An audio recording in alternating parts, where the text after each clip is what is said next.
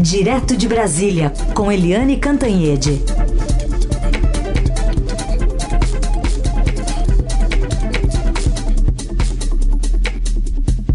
Oi, Eliane, bom dia. Bom dia, Raíssa, Carolina, ouvintes. Bom dia, Eliane. Bom, muita gente inconformada com a vitória de Lula nas urnas comemorou no sábado as declarações de Valdemar Costa Neto sobre essas supostas irregularidades aí em urnas eletrônicas. O presidente do PL afirmou que umas 250 mil urnas compradas antes de 2020 têm de ser revistas, não podem ser consideradas nessas eleições e tal. E ele declarou que o partido iria apresentar uma nova proposta ao TSE até hoje, terça-feira, baseada em um estudo que eles fizeram, enfim, com poucas informações. Queria te ouvir sobre a expectativa de sair, de fato, algum dado, algum indício que possa ser levado em conta, né, pelo TSE. Olha, Carolina, Raíssa, ouvintes, não saber perder é feio, né? Às vezes fica ridículo, mas nesse caso é pior do que feio e ridículo, porque tem sempre um caráter golpista nessa história toda. O país está cansado disso. Está cansado disso. Está faltando 43 dias para a posse do presidente eleito Luiz Inácio Lula da Silva. O Jair Bolsonaro perdeu. As urnas foram auditadas. Teve auditoria interna pelos principais órgãos do país. Teve auditoria internacional. Chega, cansamos. Que gente mais chata. Mas o fato é o seguinte: o Valdemar Costa Neto, que é o dono do PL, o partido do presidente Jair Bolsonaro, e é o partido também que fez a maior bancada na Câmara dos Deputados a partir de 2023, o Valdemar Costa Neto anunciou aí, animou a arquibancada dele com a história de que vai denunciar que 250 mil urnas, é uma coisa assim enorme, que são anteriores a 2020, tinham problemas.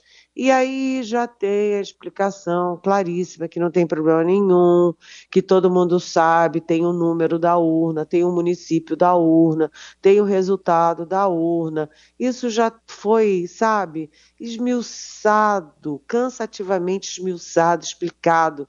E aí, depois desse papelão todo, para botar lenha na fogueira, o Valdemar Costa Neto correu lá no Supremo, porque ele tem uns probleminhas no Supremo, né? Ele teve probleminha no Mensalão, ele teve problemão no Petrolão, e agora ele de público fala uma coisa, que é isso de que tem problema nas urnas, mas no privado, lá nos gabinetes dos ministros do Supremo, ele diz que não é bem isso não, que ele foi pressionado pelo presidente Jair Bolsonaro, que quando ele falou dos problemas das urnas, ele estava com um monte de deputado pressionando ele, deputado bolsonarista. Ou seja, as pessoas precisam ter cuidado com isso, entendeu? De servir de bucha de canhão para esses alucinados que estão em porta de quartel, para esses caminhoneiros que estão fazendo bloqueio no país. Mas, sabe, a responsabilidade pública parece zero. E agora vamos ver se o Valdemar Costa Neto de hoje é aquele que anuncia que tem problema nas urnas, em público, ou é aquele que vai miudinho, miando baixinho, lá no Supremo Tribunal Federal, dizendo que não é nada disso não, foi só pressão. Vamos ver qual dos dois é que vai aparecer hoje. De qualquer jeito, me desculpem o tom, mas é porque é cansativo a gente todo dia ficar falando a mesma coisa, né? A urna eletrônica é segura, o sistema é seguro, é um modelo para o mundo, foi super auditado e a eleição passou. Teve um derrotado e teve um vitorioso que vai tomar posse no dia 1º de janeiro de 2023. Bom, Eliane, nessa linha, acho que seu comentário valeria muito ser ouvido pelo ministro Augusto Nardes, do Tribunal de Contas da União, que pediu licença do cargo ontem, depois que um áudio golpista dele vazou, foi publicado pelo jornal Folha de São Paulo. A gente vai ouvir um trecho aqui. E a situação é bem complexa, muito complexa. É o pior momento que a nação vai viver, mas talvez seja importante para poder recuperar do país. Que nós somos hoje uma sociedade conservadora, que não aceita as mudanças que estão sendo impostas. Está acontecendo um movimento muito forte nas casernas. Eu acho que é questão de horas, dias, no máximo uma semana, duas, ou talvez menos que isso, que vai acontecer um desenlace bastante forte na nação. Bom, Eliane, ele disse que era um áudio despretensioso para um grupo de amigos, nada mais do que isso, mas você ouviu o tom aí dele, né? Pois é, é a mesma história do Valdemar, você fez uma boa relação, porque é o seguinte, o ministro do TCU, Augusto Nardes, que é do sul do país, o sul é mais fortemente bolsonarista, ele vai distribuir para os amigos um vídeo com essa gravidade. Olha, as casernas estão de prontidão. E aí vai ter um desenlace que nunca se viu no país daqui até no máximo uma, 2 semanas. Gente, que coisa maluca, que coisa doida, sem perna em cabeça.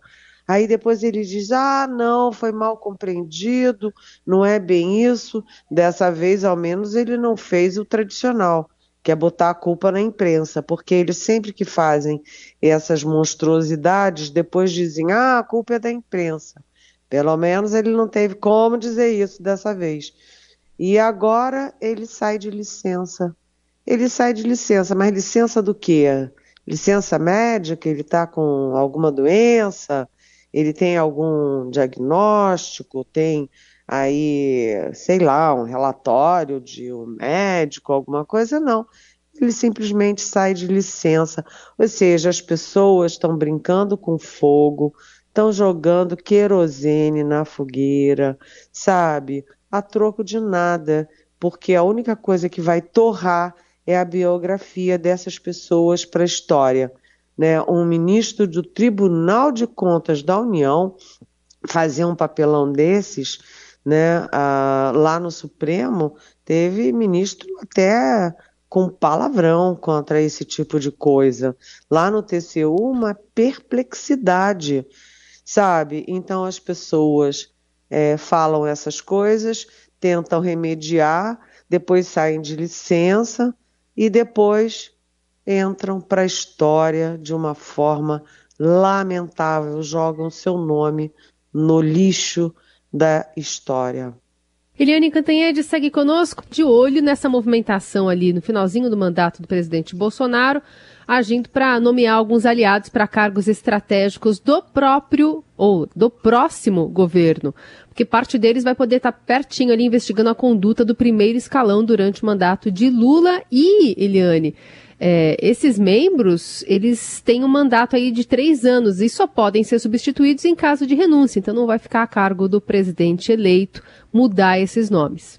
Pois é, foi uma reportagem do nosso Felipe Frazão, que nós aqui da Rádio Eldorado conhecemos bem, meu amigo, meu colega, super competente, que dá uns furos de reportagem muito importantes. E aí o Felipe Frazão nos conta, né, que o Bolsonaro há 44 dias nomeou, por exemplo, o Célio Faria Júnior, que é ministro, chefe da Secretaria de Governo da Presidência, e o João Henrique Nascimento de Freitas, chefe da Assessoria Especial do Bolsonaro para o Conselho de Ética da Presidência da República. Eles têm mandato de 3 anos e, portanto, durante 3 anos vão poder ficar fiscalizando, acusando, perseguindo, fazendo o que bem entender em relação à equipe do presidente eleito Luiz Inácio Lula da Silva. Quer dizer, uma pessoa de bom senso deixaria para o próximo governo fazer essas indicações, não Jair Bolsonaro, que escolheu pessoas muito próximas. Ele também escolheu pessoas, diplomatas para os consulados do Brasil em Londres, lá no Reino Unido, e em Orlando, nos Estados Unidos, com o detalhe de que a escolhida para o consulado de Orlando, é uma diplomata que serve diretamente a Michelle Bolsonaro, mulher do Bolsonaro. E o Bolsonaro também nomeou, está lá publicado no Diário Oficial, diretores e ouvidores das agências reguladoras. Né, se lembra que tem as agências reguladoras da água, da privatização, etc., de vários órgãos das comunicações, da aviação civil, etc., etc., e o Bolsonaro simplesmente saiu nomeando diretores e ouvidores para essas agências. E isso é uma forma de o Bolsonaro, primeiro, acomodar os amigos, né, não deixar ninguém no sereno e dar um carguinho, camarada, para os amigos. E segundo, para ele ter uma rede de controle do próximo governo. Bonito não é, né, gente? Bonito não é, certamente. Eliane, falando também da PEC do Bolsa Família, essa aí da transição de governo, tem muito cálculo que a gente está vendo aí. Agora surgiu também uma proposta do senador tucano Tasso Jereissati. O tempo está passando e Arthur Lira, presidente da Câmara, lembrou isso. Ele disse que o prazo é curto, mas não deixou de falar das emendas de relator, né? Aquele orçamento secreto do qual ele não abre mão. Pois é, você sabe, Raíssa, que tem tanta coisa, tanta gente discutindo, tanto cálculo sendo feito, tanta proposta sendo apresentada, que eu não consigo mais acompanhar tudo. É muita coisa para minha pobre cabeça, porque toda hora aparece um cálculo. Não, olha, são 180 bilhões. Não, agora são 75 bilhões. Aí agora não é mais nenhum nem outro, é uma outra cifra. E eu acho que você pegou os pontos principais. O Arthur Lira, presidente da Câmara, diz o seguinte: tá legal, ótimo, mas não pode mexer no orçamento secreto. Ou seja, está todo mundo pensando em como garantir os R$600 para as pessoas que passam fome no país, né? As pessoas, as suas famílias, os seus filhos. Né? E o Arthur Lira está pensando e está focado em proteger a verba deles do Congresso Nacional, a verba do orçamento secreto. Ou seja, eu fico imaginando como você conciliar esses interesses todos, essas pressões todas, né, e servir ao país. Realmente é muito complicado. E o senador Randolfe Rodrigues, que está muito próximo do Lula, que tem feito um trabalho muito importante, já fez no segundo turno, muito próximo do Lula, e agora na transição também. O senador Randolfe Rodrigues já disse que o Senado está disposto a dar esse estouro do teto para o Bolsa Família durante os próximos 4 anos, ou seja, durante o governo do presidente Lula. Mas as negociações continuam e o principal é a questão do tempo. O tempo, porque o Congresso entra em recesso dia 22 de dezembro, faltam quantos dias eu nem sei, falta um mês, né, exatamente, e um mês é muito pouco para a tramitação de uma proposta de emenda constitucional. Essa emenda vai entrar pelo Senado, porque é mais acolhedor, é menor, é mais fácil de negociar, e depois vai para a Câmara. E a ideia é incluir numa PEC que já está tramitando, portanto, já tem meio caminho andado, para apressar, para ganhar tempo. Mas mesmo assim, olha, está complicado. Eles precisam fechar o número, o valor, e fechar também o tempo de validade para ter a chance de aprovação. Muito bem. Eliane Cantanhede segue de olho em tudo que está acontecendo, especialmente no Congresso, nessas movimentações aí na reta final do governo. Amanhã está de volta a partir das 9 aqui no Jornal Dourado. Obrigada, Eliane.